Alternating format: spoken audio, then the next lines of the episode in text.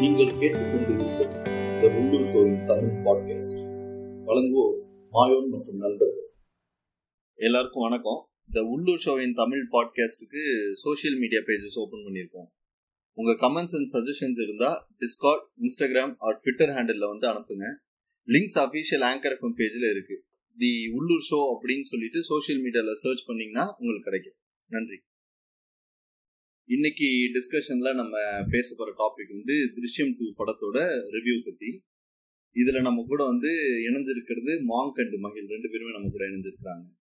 Episode போறதுக்கு முன்னாடி நம்ம பாட்காஸ்ட் வந்து ஸ்ரீலங்கா அப்புறம் மகாராஷ்டிரா பிளஸ் டெல்லியிலேருந்து சில பேர் கேட்டிருக்காங்க. அவங்க எல்லாருக்கும் நன்றி சொல்லிட்டு நம்ம எபிசோடுக்குள்ள ஸ்ட்ரைட்டா போயிடுவோம்.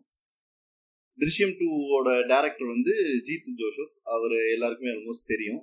அவரோட படங்கள்லாம் எப்படி சுவாரஸ்யமா இருக்குங்கிறது நம்ம எல்லாருமே பார்த்துருக்கோம். அப்ப அதை பத்தி சின்னதா நம்மளுக்கு மகிழ் வந்து ஒரு இன்ட்ரோ கொடுப்பாரு. ஜீத்து ஜோசப் வந்து டூ தௌசண்ட் செவன்ல ஃபர்ஸ்ட் படம் டிடெக்டிவ்னு ஒரு படம் எடுத்தாரு. சுரேஷ் கோபி வச்சு. அது ஒரு நல்ல டிடெக்டிவ் அந்த ரிலேட்டடா போற ஒரு படம் தான் அதுக்கப்புறம் அவர் அந்த ஒரு ரெண்டு மூணு படங்கள் மை பாஸ்னு ஒரு படம் எடுத்தாரு. அந்த படம் வந்து ப்ரொபோசல்னு ஒரு ஹாலிவுட் படத்தோட ரீமேக். எடுப்பாரு நல்லா காமெடியா இருக்கும். திலீப் மம்தா மோகன்தாஸ் அதுக்கப்புறம் அவர் அந்த ஜானரே மாத்தி டோட்டலா டிடெக்டிவ் அந்த மாதிரி கொண்டு போயிட்டாரு. அவரு நாலாவதாவோ மூணாவதாவே திருஷ்யம் எடுக்காரு திருஷ்யம் எடுத்தாருன்னு நினைக்கிறேன். ஓகே. திருஷ்யம் எடுத்து அதுக்கப்புறம் அந்த படம் பெரிய பிளாக் பஸ்டர் ஹிட் ஆகி அதுக்கப்புறம் ஊழம்னு ஒரு படம் எடுத்தாரு. இன்பிட்வீன்ல மெமரிஸ்னு ஒரு படம் எடுத்தாரு. அதை நான் மென்ஷன் பண்ண மறந்துட்டேன். மெமரிஸ் ரொம்ப முக்கியமான படம். பிருத்திவிராஜ் வச்சு எடுத்தாரு. அது கூட தமிழ்ல ஆறாவது சீனம் சொல்லி ரீமேக் பண்ணி அருள்நிதி ஆ, நடிச்சிருப்பாரு ஆமா.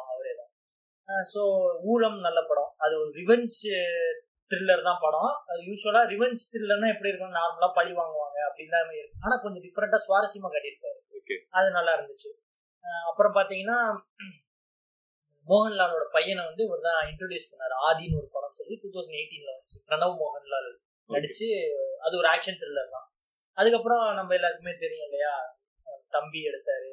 தமிழ்ல வந்து தம்பி. எடுத்தாரு. அதே டைம்ல தி பாடின்ற படத்தையும் ஒரு ஸ்பானிஷ் படத்தை ரீமேக் பண்ணி ஹிந்தியில எடுத்தாரு. தி. பாடின்ற படத்தையும். தமிழ் திருஷ்யம் கூட அவர் எடுத்ததுதான். கண்டிப்பா ஆமா. அதுதான் இன்ஃபேக்ட் அவரோட ஃபர்ஸ்ட் மூவி தமிழ்ல ஆமா. ரெண்டாவது தம்பி மேபி மூணாவது இப்போ திருஷ்யம் டூ வந்து தமிழ்ல பண்ணுவாரான்றது தெரியல. ஓகே இப்போ அப்கமிங்ல வந்து ராம்னு ஒரு படம் மோகன்லால் வச்சு மோகன்லால் திரிஷா அவங்க ஆக்சுவலா தம்பி படம் பார்க்கும்போது எனக்கு என்ன தோணுச்சு அப்படின்னா இந்த திருஷ்யம் டிஸ்கஷன் அப்ப நல்லா இருக்கு பட் இதெல்லாம் வந்து வேணான்னு ஒதுக்கி வச்சிருப்பாங்களே ஒரு சில. பிளாட் எல்லாம். அதெல்லாம் கொண்டாந்து அந்த தம்பி படமா எடுத்தாம இருந்துச்சு. அதுவும் நல்லா இருந்துச்சு பட் ஆல்மோஸ்ட் அது அந்த திருஷ்யம்ல இருக்கிற அந்த சேம் பிளே தான். சிமிலரா இருந்துச்சு. ஆமா ஒரு ஒரு மர்டரை வந்து எப்படி ஒரு ஃபேமிலியே சேர்ந்து மறைக்குது அப்படிங்கறத வந்து வேற ஒரு பெர்ஸ்பெக்டிவ்ல போலீஸ் கிலீஸ்னு போகாம ஓடி போயிட்டான் அப்படிங்கிற மாதிரி வேற ஒரு பெர்ஸ்பெக்டிவ்ல பேசுற மாதிரி அந்த படம் இருந்துச்சு. இன்ஃபேக்ட் நான் ஜீத்து ஜோசப்போட ஃபர்ஸ்ட் எந்த படம் பார்த்தேன் அப்படின்னா திருஷ்யம் தான் பார்த்தேன். பட் அதுக்கு முன்னாடி நான் மை பாஸ் பார்த்திருக்கேன். பட் எனக்கு அது தெரியாது. அது அவர் தான் எடுத்திருக்காரு. எனக்கு அது பிடிச்ச படம். ஏன்னா. அப்போ எனக்கு திலீப் கொஞ்சம் பிடிக்கும். அப்போ எனக்கு அது பிடிச்ச படம். அது ரொம்ப நாளுக்கு அப்புறம் தான் தெரியும். அது அவர் தான் எடுத்திருந்தாரு. அப்புறம் நீங்க சொன்ன மாதிரி அந்த இங்கிலீஷ்லயும் அந்த வெர்ஷன் நான் பார்த்திருக்கேன். ஆமா நீங்க சொல்ற தம்பிங்கிற கதையை கேட்கும்போது தம்பி வந்து ஒரு கட் பண்ண கம்பி. பஞ்ச வந்து இப்பையில இருந்தே ஆரம்பிச்சிட்டாரு. ஆக்சுவலா இந்த திருஷ்யம் சொல்றோம்ல இந்த படமே பாத்தீங்கன்னா the devotion of suspect X அப்படின்னு சொல்லிட்டு ஒரு ஜாப்பனீஸ் நாவல்ல இருந்து தழுவி எடுக்கப்பட்டது அப்படின்னு இவர் மேல ஒரு கிரிட்டிக் வச்சாங்க.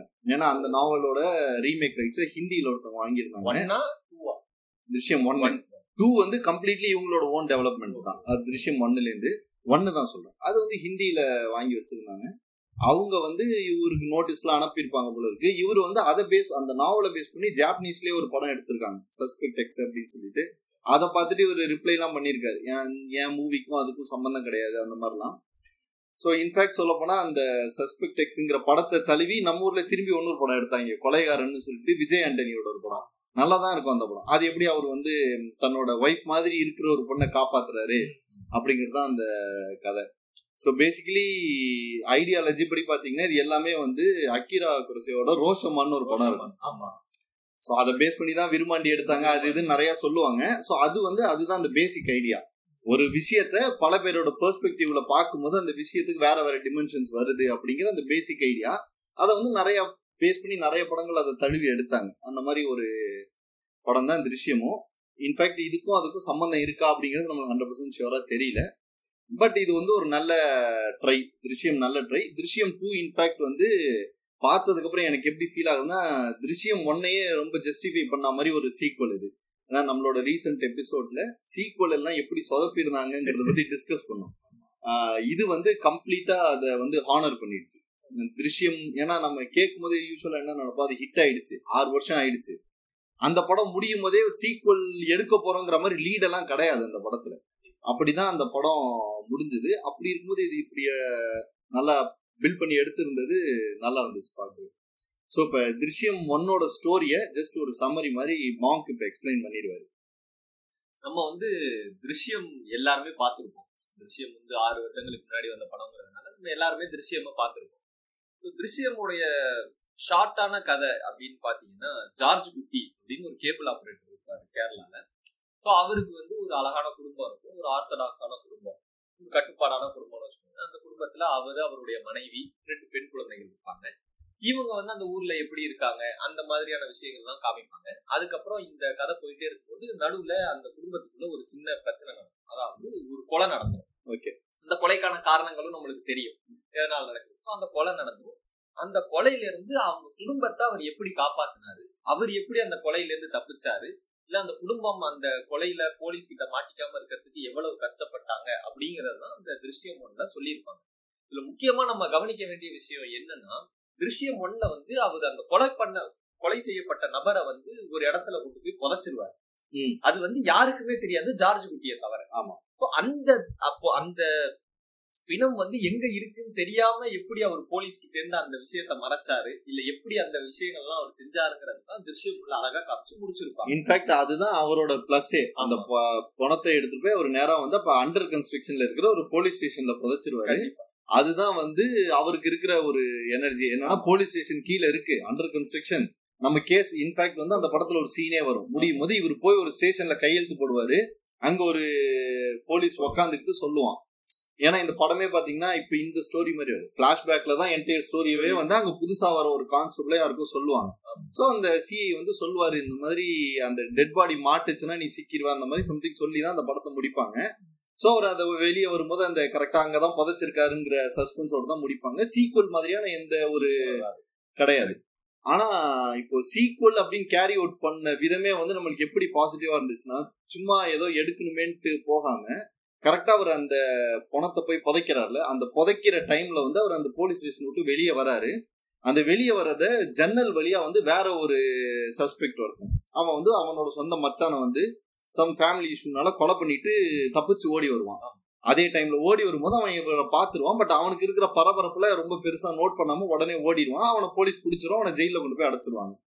அவன் ஆறு வருஷத்துக்கு அப்புறம் ரிலீஸ் ஆகுறான். ரிலீஸ் ஆகுற பாயிண்ட்ல இருந்தா இந்த படம் ஸ்டார்ட் ஆகுது. சோ அது வந்து ஆக்சுவலா ஜஸ்டிஃபை பண்ணிடுது. இந்த ஆறு வருஷம் வந்து ஏன் இந்த படத்தை வந்து சீக்வல் வந்து ஆறு வருஷத்துக்கு முன்னாடியா நடக்கல அப்படிங்கறத அது கரெக்டா ஜஸ்டிஃபை அது அந்த இடத்துல இருந்தே ஜீத் ஜோரோட பிரில்லியன்ஸ் அங்கேருந்தே ஸ்டார்ட் ஆயிடுச்சு ஆக்சுவலா அவர் அந்த இடத்துல இருந்தே காட்ட ஆரம்பிச்சு நம்மளுக்கும் அங்கேருந்தே சுவாரஸ்யம் ஸ்டார்ட் ஆயிடுச்சு. ஏன்னா சும்மா போட்டு வள வளன்னு காட்டாம. ஸோ அதுக்கப்புறம் சில சின்ன சின்ன பிளேலாம் இருக்கும். ஒரு ஃபேமிலியை நம்ம பயமுறுத்துறதுக்காக அவங்க போலீஸை பார்த்தாலே அவங்களுக்கு ஒரு ஃபியர் இருக்கும். அந்த பொண்ணுக்கு ஒரு வியாதி இருக்கும் அந்த மாதிரிலாம் சில சீன்ஸ் காட்டுவாங்க. பட் அதெல்லாம் படமா பார்க்கும்போது சுவாரஸ்யமா இருக்கும். அதை வந்து விஷுவலா நம்மளால கேரி பண்ண முடியாது. அந்த பார்ட் வந்து கொஞ்சம் ஸ்லோவா போற மாதிரி ஒரு ஃபீல. கொடுக்கும். சில அன்வான்டா எனக்கு ஆக்சுவலா நெகட்டிவா பட்ட ஒரு விஷயம் என்னன்னா அந்த ரெண்டாவது பொண்ணு வந்து ஒரு ஷார்ட் பிலிம் எடுக்கிறேன் அப்படின்னு சொல்லிட்டு ஒரு கனவு காண்ற மாதிரி ஒன்று வைப்பாங்க. அதாவது அவங்க அப்பாவுக்கு நடந்ததை அந்த பொண்ணுக்கு வந்து சொல்லி அது வந்து என்னன்னா அதெல்லாம் போலீஸோட செட்டப் பட் அது வந்து எனக்கு கொஞ்சம் தேவையில்லாத பட் அந்த ரெண்டாவது பொண்ணு உள்ள தேவையில்லாம இழுத்து இன்வால்வ் பண்ணி அது தேவையில்ல. ஸ்ட்ரெயிட்டவே உங்க ஸ்டோரிக்குள்ளேயே அப்படியே ஸ்டிக் ஆகி இருந்திருக்கலாம். எதுக்காக மேபி ரெண்டாவது பொண்ணு அவங்க எடுத்திருப்பாங்கன்னா ஃபர்ஸ்ட் பார்ட்ல வந்து அந்த அந்த ரெண்டாவது பொண்ணு தான் அவங்க அப்பா வந்து இந்த மாதிரி ஒரு புதைக்கிறத பணத்தை பார்த்து. புதைச்சாரு. அப்படின்றத ஓபன் பண்ணிடும் அவங்க அப்பாவை அடிக்கும் போது இல்ல அது அந்த பொண்ணு தான் அந்த ஃபேமிலியோட வீக்கஸ்ட். லிங்க் ஆமா. அதனால மேபி அந்த போலீஸ் வந்து அந்த வீக்கஸ்ட் லிங்க் பிடிச்சி வந்துடலாங்க. பட் அந்த ஷார்ட் பிலிம் காட்டுற விதம் அது இதெல்லாம் எனக்கு மேபி அது பட் படமா பார்க்கும்போது இட் இஸ் குட் தான். எனக்கு மேபி அது அப்படி ஃபீல் ஆச்சு. ஸோ இப்போ இந்த ஸ்டோரியை சொல்றது கொஞ்சம் கஷ்டம். பட் நான் ட்ரை பண்றேன் அந்த குரோனாலஜி படி என்ன நடந்திருக்குன்ட்டு. நான் அதை விஷுவலா சொல்லல. ஐ மீன் படம் எப்படி போதோ அந்த ஃப்ளோ படி நான் அதை சொல்லல. என்ன பண்றாரு அப்படின்னா அந்த பணத்தை கொண்டு போய் புதைச்சிடுறாரு. யாரு? ஜார்ஜ் குட்டி வந்து அந்த கொலைக்கு அப்புறம் அந்த போலீஸ் ஸ்டேஷன்ல புதைச்சதுக்கு அடுத்த நாள்ல இருந்து அவரோட வேலை எங்க ஸ்டார்ட் ஆகுதுன்னா எப்படியும் ஒரு நாள் இந்த பணத்தை தேடி கண்டுபிடிச்சிருவாங்க. அப்ப கண்டுபிடிக்கும் போது அதுல இருந்து தப்பிக்கிறதுக்கு நம்ம என்ன பண்ணணுங்கிறதுக்கான மாஸ்டர் பிளான அப்பவே தீட்ட ஆரம்பிச்சிடுறாரு. ஸோ அப்போ என்ன பண்றாருன்னா சிமிலர் ஏஜ் குரூப்ல இருக்கிற வேற ஒருத்தரோட டெட் பாடி வேணும். ஏன்னா டிஎன்ஏ டெஸ்ட் எடுத்தா மாட்டிப்பாங்க. ஸோ இப்போ வேற ஒருத்தர் டெட் பாடி வேணும். அதுக்காக என்ன பண்றாருன்னா நியூஸ் பேப்பர்ல பார்த்துக்கிட்டே இருக்காரு. அந்த டைம்ல யாராவது ஒருத்தவங்க சிமிலர் ஏஜ்ல இறந்துருக்காங்களான்ட்டு. ஸோ செத்து போன ஒருத்தரை கண்டுபிடிச்சிட்டு அங்க போ அந்த ஃபியூனரலுக்கு போறாரு. போயிட்டு அங்க வெட்டியானா இருக்கிறவன ஃப்ரெண்டு பிடிக்கிறாரு. ஸோ ஃப்ரெண்டு பிடிக்கும்போது அவருக்கு குடிப்பழக்கம் வருது. ஃப்ரெண்டு பிடிச்சிடுறாரு. ஃப்ரெண்டு பிடிச்சி அவனை எதுக்கு ஃப்ரெண்டு பிடிக்கிறாருன்னா இந்த டெட் பாடி இதை எடுக்கிறது. ஸோ அவன் கூட ரொம்ப நாளாக ஃப்ரெண்டாக இருந்து அவன் கிட்ட பேசி அந்த டெட் பாடியை வந்து ரொம்ப நாள் ஏன்னா இப்ப எப்படியும் ஒரு டிகே ஆகிறதுக்குன்னு ஒரு குறிப்பிட்ட டைம் இருக்கும். அவருக்கு உதவி செய்வாரு. அதன் மூலமா தான் ஆமா, அந்த பிடிச்சு வெட்டியானுக்கு ஒரு ஹெல்ப் பண்ணுவார். அவர் பொண்ணை படிக்க வைக்கிறது. அந்த மாதிரி ஹெல்ப் எல்லாம் பண்ணுவாரு.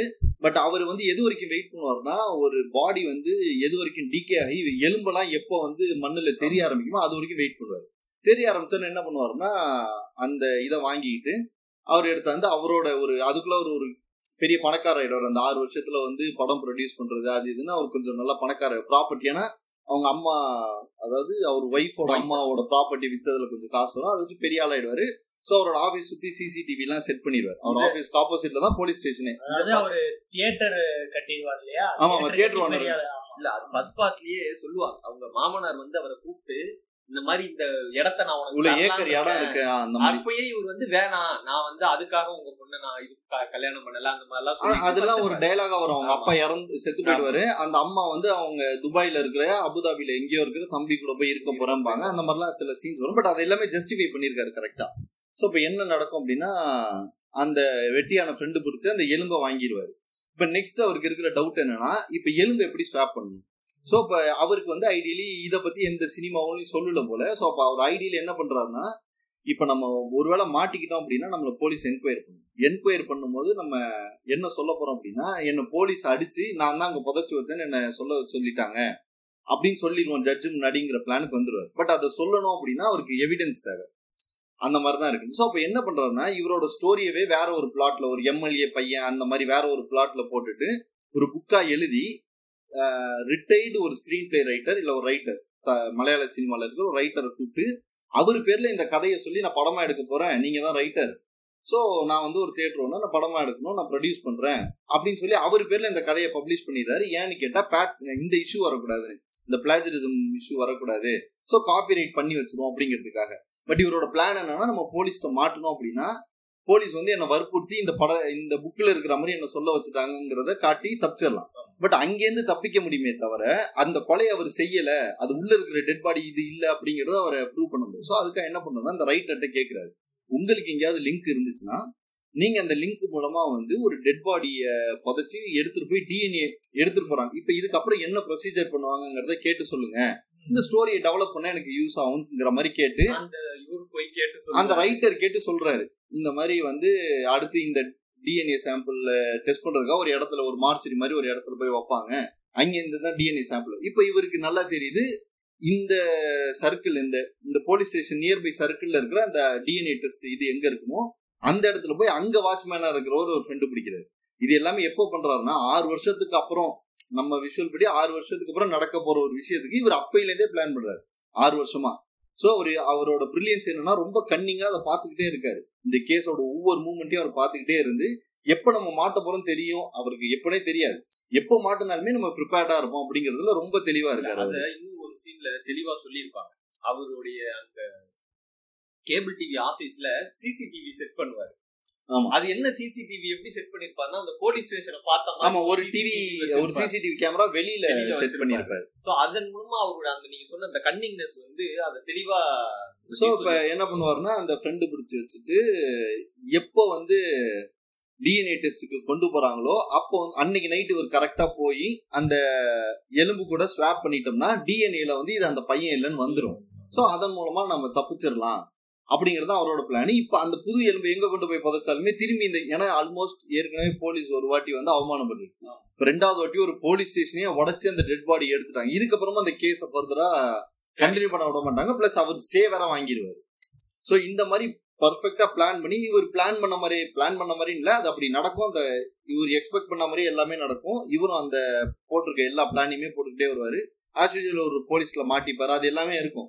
போலீஸ் இன்வெஸ்டிகேட் பண்ணும். இவர் ஃபர்ஸ்ட் டே வந்து நான் தான் கொலை பண்ணுன்னு சொல்லிடுவாரு கோர்ட்ல கொண்டு போய் நிறுத்துவாங்க. நான் பண்ணல அவங்க வக்கீல் சொல்லுவாங்க.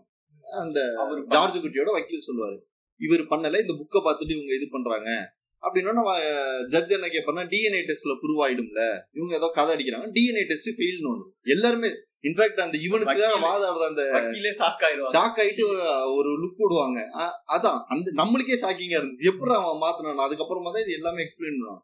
ஸோ இது எல்லாம் முடிஞ்சு அவ அவர் வந்து அந்த கேஸ்லேருந்து ஸ்டே வாங்கி அதுக்கப்புறமா என்ன பண்ணிடுவாங்கன்னா அவர் அந்த செத்து போன பையனோட அப்பா அம்மா வந்து நாங்கள் அஸ்தி கரைக்கணும். அப்பதான் எங்களோட அதுக்காக என்ன பண்ணிடுவாங்க அந்த அஸ்திக்காக இவரே அந்த எலும்பை வந்து எரிச்சு அந்த அஸ்தியை வந்து அவங்க பேரண்ட்ஸ்க்கு எடுத்து அனுப்பிடுவாரு ஸோ அப்படிதான் படம் முடியும். முடியும் போது கூட அந்த ஒரு போலீஸ் இன்வெஸ்டிகேட் பண்றவர் என்ன சொல்லுவாருன்னா அவன் வந்து இப்போ கூட ரெஸ்ட் இல்ல. அவனுக்கு தண்டனைங்கிறதே இதுதான் தண்டனை. வாழ்நாள் பூரா வந்து நம்ம எப்ப வேணாலும் மாட்டிக்கலாங்கிற பயத்தோடயே அவன் இருக்கணும். அதுதான் அவனோட தண்டனை.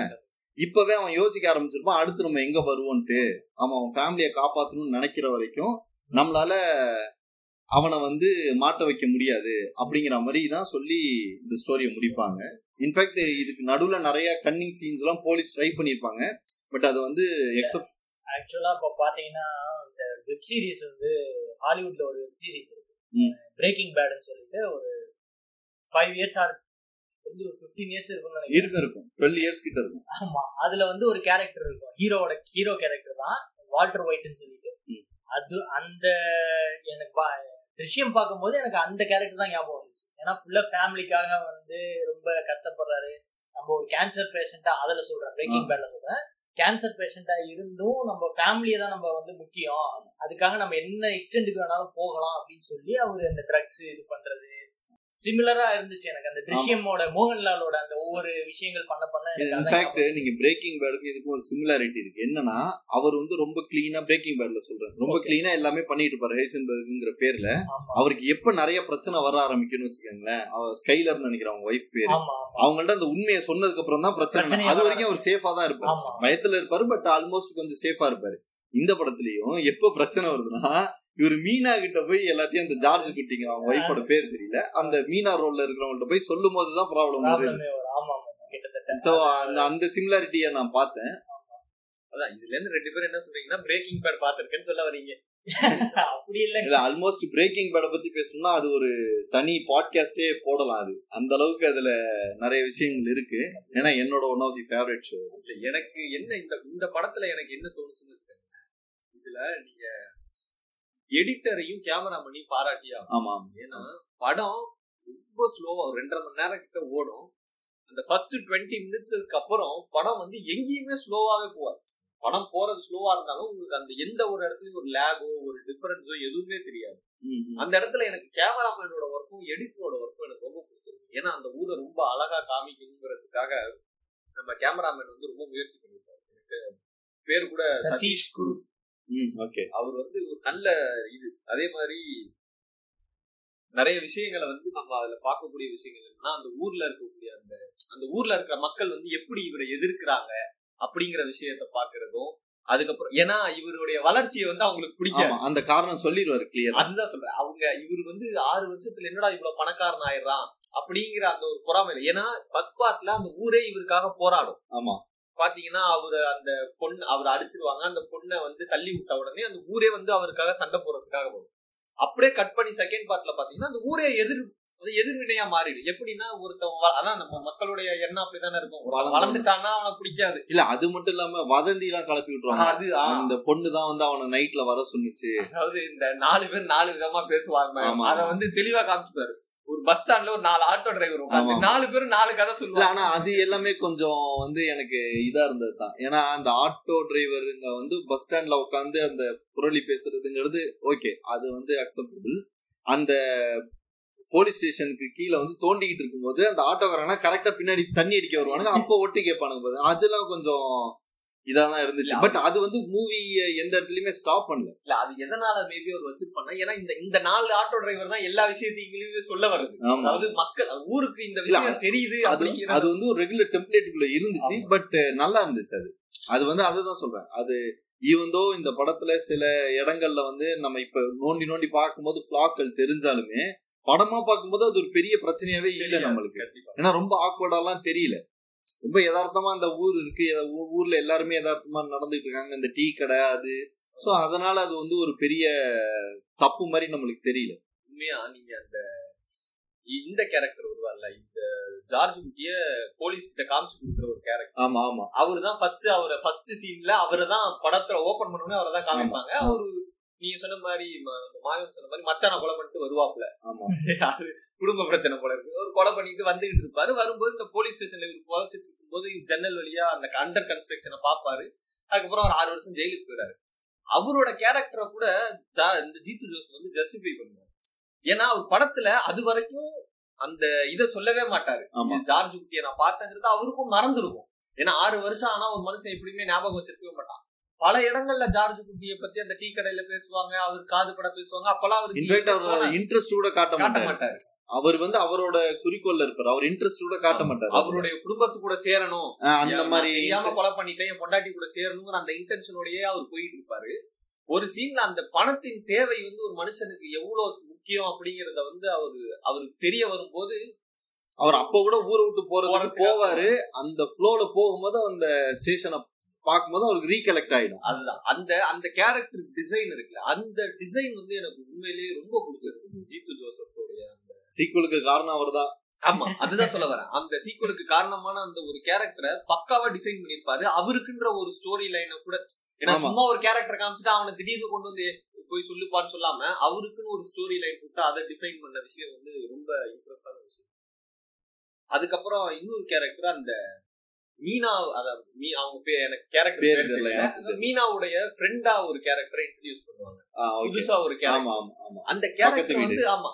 அந்த கேரக்டர் எப்போ அந்த ஒரு கேரக்டர் வந்து ரொம்ப நல்ல கேரக்டரா போயிட்டே இருக்கும். எப்பவுமே வழக்கமான தமிழ் சினிமா பார்த்த நம்மளுக்கு வந்து தெரியும்.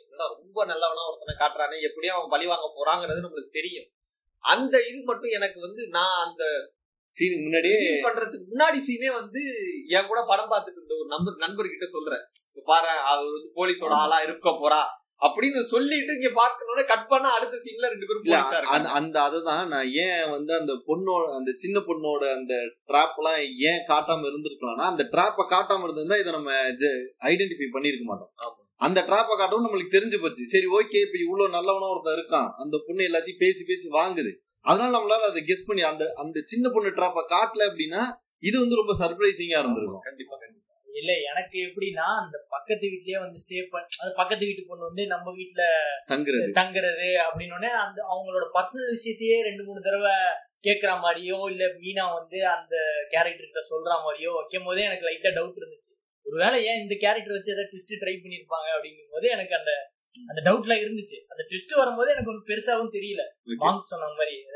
கண்டிப்பா அது தமிழ் சினிமால சினிமான்னு எடுத்துக்கிட்டீங்கனாலே இந்த மாதிரி ஒரு நல்லவனா காட்டுறோம் ஒரு கேரக்டர். அப்படின்னாலே அல்டிமேட்டா ஏதோ ஒரு ட்விஸ்ட்ல கொண்டு வந்து நிறுத்த போறாங்கன்னு தான் தெரிஞ்சுச்சு. சோ அது எனக்கு அந்த ட்விஸ்ட் பெருசா தெரியல எப்ப எனக்கு அந்த ட்விஸ்ட் ரொம்ப ட்விஸ்ட்னு அப்படின்னு எனக்கு ஒரு ஒரு ஷாக்கிங்கா அப்படியே டச் த்ரில்லர் அப்படிம்பாங்க இல்லையா. அந்த அப்படி தெரிஞ்ச சீன் பாத்தீங்கன்னா அந்த கோட் சீன் நீங்க மென்ஷன் பண்ணீங்க அது? வந்து ஆல்மோஸ்ட் அன்எக்ஸ்பெக்டட் தான் அது. அது இது நம்ம லிஸ்ட்லயே இல்லையே அப்படின்ற மாதிரி இருந்துச்சு. வந்து என்னடா சொல்ல வரீங்க? அப்படின்ற மாதிரியான ஒரு ரியாக்ஷன் தியேட்டர்ல ரிலீஸ் ஆயிருந்தா. அது இந்த படத்தோட ஒரு பெரிய பேட் லக் அதுதான். ஆல்மோஸ்ட் வந்து இந்த படம் தியேட்டருக்கு ரிலீஸ் Theatre ஆயிருந்துச்சுன்னா அந்த பக்கத்து வீட்டு பொண்ணை வந்து காட்டுறாங்களே அந்த சீன் வந்து இன்டர்வல் ஆகவும் அந்த டிஸ்ட ரிவீல் பண்றது இன்டர்வல் ஆகும் ஆமா. அது வந்து உண்மையாவே நல்ல பிரேக் தியேட்டருக்கு வராம இருக்கிறதுங்கிறது ரொம்ப வருத்தமா தான் இருக்கு. பட் ஸ்டில் தியேட்டருக்கு வந்தா எவ்வளவு அமௌண்ட் வருமோ அதை விட அதிகமாவே ஓடிடில வாங்கியிருக்கும்னு நினைக்கிறேன். இல்ல நல்லாவும் இருக்கு படம். ஆமா. பல ஓடிடி குப்பைகளுக்கு மத்தியில இது ஒரு நல்ல படம் தான் இது ஓடிடில வந்தாலே பண்ணு அந்த மாதிரி ஏன்னா குப்பா கதெல்லாம் இல்ல, அப்படி சொல்ல முடியாது. இப்போ ஓடிடி நம்ம பாக்குறதுனால அப்படி இருக்கு. கொஞ்ச நாள்ல ஓடிடிங்கிறது நம்ம வாழ்வியலோட பழகிருமா? அப்ப நம்மளுக்கு தெரியாது. இப்ப நம்ம என்னைக்காவது சொல்லிருக்கோம் தியேட்டர்ல வந்தாலே குப்பை. ஆனா எவ்வளவு குப்பை படம் வந்தது தியேட்டர்ல. அவரு கொஞ்ச நாள் நம்ம வாழ்வியலோட அது மெர்ஜ் ஆகும்போது நம்மளுக்கு ஓடிடிங்கிறது ஒரு பெரிய இதுவா தெரியாது. நிறைய குப்பா க- குப்பா படம் வருது. குப்பா கதைன்னு ஒரு நல்ல படமும் வந்திருக்கு. ஆமா. ஆமா, ஆமா. அதுதான் கொடுமையே. இல்ல, அப்பப்போ மாங்கு பஞ்ச போட்டுட்டே இருக்கு. இந்த எபிசோடோட கவுண்ட் மட்டும் ரெண்டு. அந்த மாதிரி ஓகே ஸோ டெக்னிக்கல் டிபார்ட்மெண்ட்டை பொறுத்த வரைக்கும் உங்களுக்கு எனக்கு வந்து கேமரா பிடிச்சிருந்துச்சு. எடிட்டிங் மென்ஷன் பண்ண மாதிரி. பிஜிஎம் வந்து எனக்கு மேபி என்னோட ஹெட்ஃபோன் சரியில்லையா இல்ல என்னன்னு தெரியல. எனக்கு அவ்வளோ ஆடிபிளா எனக்கு இல்ல. பிஜிஎம் வந்து ஒர்க் ஆகலதான் ஃபர்ஸ்ட் ஹாஃப்ல அதெல்லாம் ஒர்க் ஆகலதான் ரெண்டாவது பகுதி போகும்போது அந்த சீரியஸான சீன் போறோம் இல்லையா அப்ப நம்ம வந்துட்டு பிஜிஎம்லாம் கவனிக்கிற இதுல இருக்க மாட்டோம் ஆமா. கதையோட போயிட்டு இருப்போமா அதனால அது பிஜிஎம் அந்த அளவுக்கு ஓகே அப்படின்ற மாதிரி தான் இருந்துச்சு மற்றபடி டெக்னிக்கலா பார்க்கும்போது டைரக்டர் கேமராமேன் எடிட்டிங் சினிமோட்டோகிராஃபி ஆமா எடிட்டர். விஎஸ் விநாயக்னு ஒருத்தர் ஆமா பண்ணிருக்காரு உண்மையிலேயே நல்லா தரமான. ஆமா. Okay. ஏன்னா இந்த இதுல வந்து எடிட்டிங்ல லைட்டா குழப்புனாங்கன்னா கூட கதை கம்ப்ளீட்டா குழம்பிடும் ஏன்னா அவர் வந்து இப்ப நம்ம chronology படி சொன்னதுனால நம்மளுக்கு ஒரு கிளாரிட்டி இருக்கு. இதுவே படமா பார்க்கும்போது என்ன ஆகுதுன்னா அந்த அவர் எக்ஸ்பிளைன் பண்றாரு எப்படி வந்து இந்த டிஎன்ஏ சாம்பிள் மாறிச்சு. அதெல்லாம் எடிட்டிங்ல இல்ல குழப்பிருந்தாங்க எனக்கு தெரிஞ்சு ஜீத்து ஜோசப்பே ஃபுல் அண்ட் ஃபுல் எடிட் அவரே பண்ணிருப்பாரோன்றது எனக்கு டவுட் ஓகே ஏன்னா இப்போ வட சென்னை படம் தெரியும் எல்லாருக்கும். வட சென்னை படம் முடிஞ்சதுக்கு அப்புறம் சக்சஸ் மீட்டர் அதுலயே வந்துட்டு அந்த படத்தோட எடிட்டர் வந்து பேசினாரு. ஓகே. இந்த மாதிரி வெற்றிமாறன் புது பையன். வெற்றிமாறன் சார் வந்து படத்துல ஏத்துக்கிட்டாரு. அவர் ஃபர்ஸ்ட் இனிஷியலாவே என்கிட்ட சொல்லிட்டாரு படத்துக்கு நீ தான் எடிட்டர் ஆனா நான் தான் எடிட் பண்ணுவேன். அப்படின்னு வெற்றிமாறன் என்கிட்ட கிளியரா சொல்லிட்டாருனோடனே அது அது நான் எப்படி சொல்றதுன்னா வெற்றிமாறனே ஃபுல் அண்ட் ஃபுல் உட்காந்து அந்த என்டையர் இதையும் ஏன்னா நம்ம யோசிச்சு கூட பார்க்க முடியாது. ஒரு புது எடிட்டரை கூப்பிட்டு வந்து உட்காந்து இவர் எடிட் பண்ணி தருவாராம் வெற்றிமாறனே உட்காந்து மேனுவல எடிட் பண்ண மாதிரி இருந்துச்சு ஓகே சோ அந்த ஃபீல்ட்ல ஜீத்து ஜோசப்பும் உட்காந்து தான் அவர் ட்ரை எனக்கு ஓகே personal தோணுது. இதுல இன்னொரு ஒரு கேரக்டர் இந்த ஆஷா சரத் இவரோட அம்மாவா வருவாங்க. ஃபர்ஸ்ட் பார்ட்ல அவங்க திருந்துற மாதிரி கொண்டு போய் படத்தை முடிப்பாங்க. திருந்துற மாதிரி இல்ல அவங்க அந்த ஜஸ்டிபிகேஷனை ஏத்துக்கிற மாதிரி. சரி வேற வழி இல்ல சோ. அந்த போலீஸ சொல்றீங்க ஆமா. ஓகே ஆப்வியஸா வந்து அதுதான் அவங்க திருந்துறாங்க இந்த சென்ஸ் படத்துல வில்லனுங்கிறவங்க திருந்தி தானே ஆகணுங்கிற மாதிரி ஏன்னா அவங்க ரொம்ப கன்னிங்கா இவரை ஃபாலோ பண்ணி அவரை மாட்டி விடணும்னு நினைச்சு ஃபர்ஸ்ட் பார்ட்ல சரி என் பையன் தப்பு பண்ணிட்டா அதுக்கான தண்டனை நான் ஏத்துக்கிறேன்ட்டு வெளிநாடு போகக்கூடிய ஒரு கேரக்டரை மறுபடியும் திருஷ்யம்குள்ள கொண்டு வந்து அவங்களுடைய கன்னிங்னஸ் போகல நான் இன்னும் உன் மேல அந்த இல்ல அவங்க கிளியரா சொல்லிடுவாங்க. என்ன சொல்லிடுவாங்கன்னா அவர் வந்து அவர் ஃபேமிலிக்காக இவ்வளவு பண்ணும்போது நான் என் பையனோட இதுக்காக பண்ணுவேன். ஆனாலும் அவங்க எதுல வந்து ஒரு நெகட்டிவ் ஷேட்ல இருப்பாங்க அப்படின்னா அந்த பையன் எடுத்த வீடியோவை பத்தி பேச வேணாம். அப்படிங்கிற ஏரியாலாம் அவங்க சொல்லியிருப்பாங்க. இன்ஃபேக்ட் நம்ம சொல்றோம்ல அந்த பக்கத்து வீட்டுக்காரங்க இந்த ரெண்டு போலீஸ் ட்ராப் செட் பண்ணிருப்பாங்கன்ட்டு அந்த ப்ராப்பர்ட்டிய வந்து இவங்க தான் வாங்கியிருப்பாங்க. அந்த போலீஸ் வாங்கிட்டு அந்த ப்ராப்பர்ட்டியில ஒரு வீடு இருக்கும் அந்த வீடுல தான் வந்து அந்த போலீஸ் வந்து செட் பண்ணிருக்கு ஸோ அந்த பிளான் எல்லாமே ரொம்ப பர்ஃபெக்டா ஒர்க் ஆயிருந்துச்சு. ஸோ இதுல மென்ஷன் பண்ணக்கூடிய ஒரு ஆக்டர் அவர் எனக்கு ஆக்சுவலா அவரை பிடிக்கும். முரளி கோபி ஆமா. அவர் வந்து இதுல எனக்கு பார்க்கும்போது ரொம்ப வருத்தமா இருந்துச்சு. என்னடா ஆளு ஸ்மார்ட்டா இருப்பாரு கொஞ்சம் அப்படி தெரிஞ்சிச்சு. அது மேபி இந்த ரோலுக்காக அவர் அப்படி இருக்காரா என்னன்னு தெரியல. மத்தபடி எனக்கு அவரை பிடிக்கும். அவர் நடிச்ச ஒரு சில ஆமா. நானும் பாத்திருக்கேன் ஸோ ஆல்மோஸ்ட் நம்ம எண்டுக்கு வந்துட்டோம். ஸோ இப்போ திருஷ்யம் டூ ஓவராலா எல்லாருக்குமே ஒரு ஒருமித்த கருத்தா ஒத்துக்கிறோம். ஒத்து- படம் வந்து ரொம்ப நல்லா. இருக்கு. கண்டிப்பா சீட் த்ரில்லர் எல்லாருமே பார்க்க வேண்டிய ஒரு படம். இந்த திருஷ்யம் எப்பவுமே ஒரு மர்ம ரகசியம்.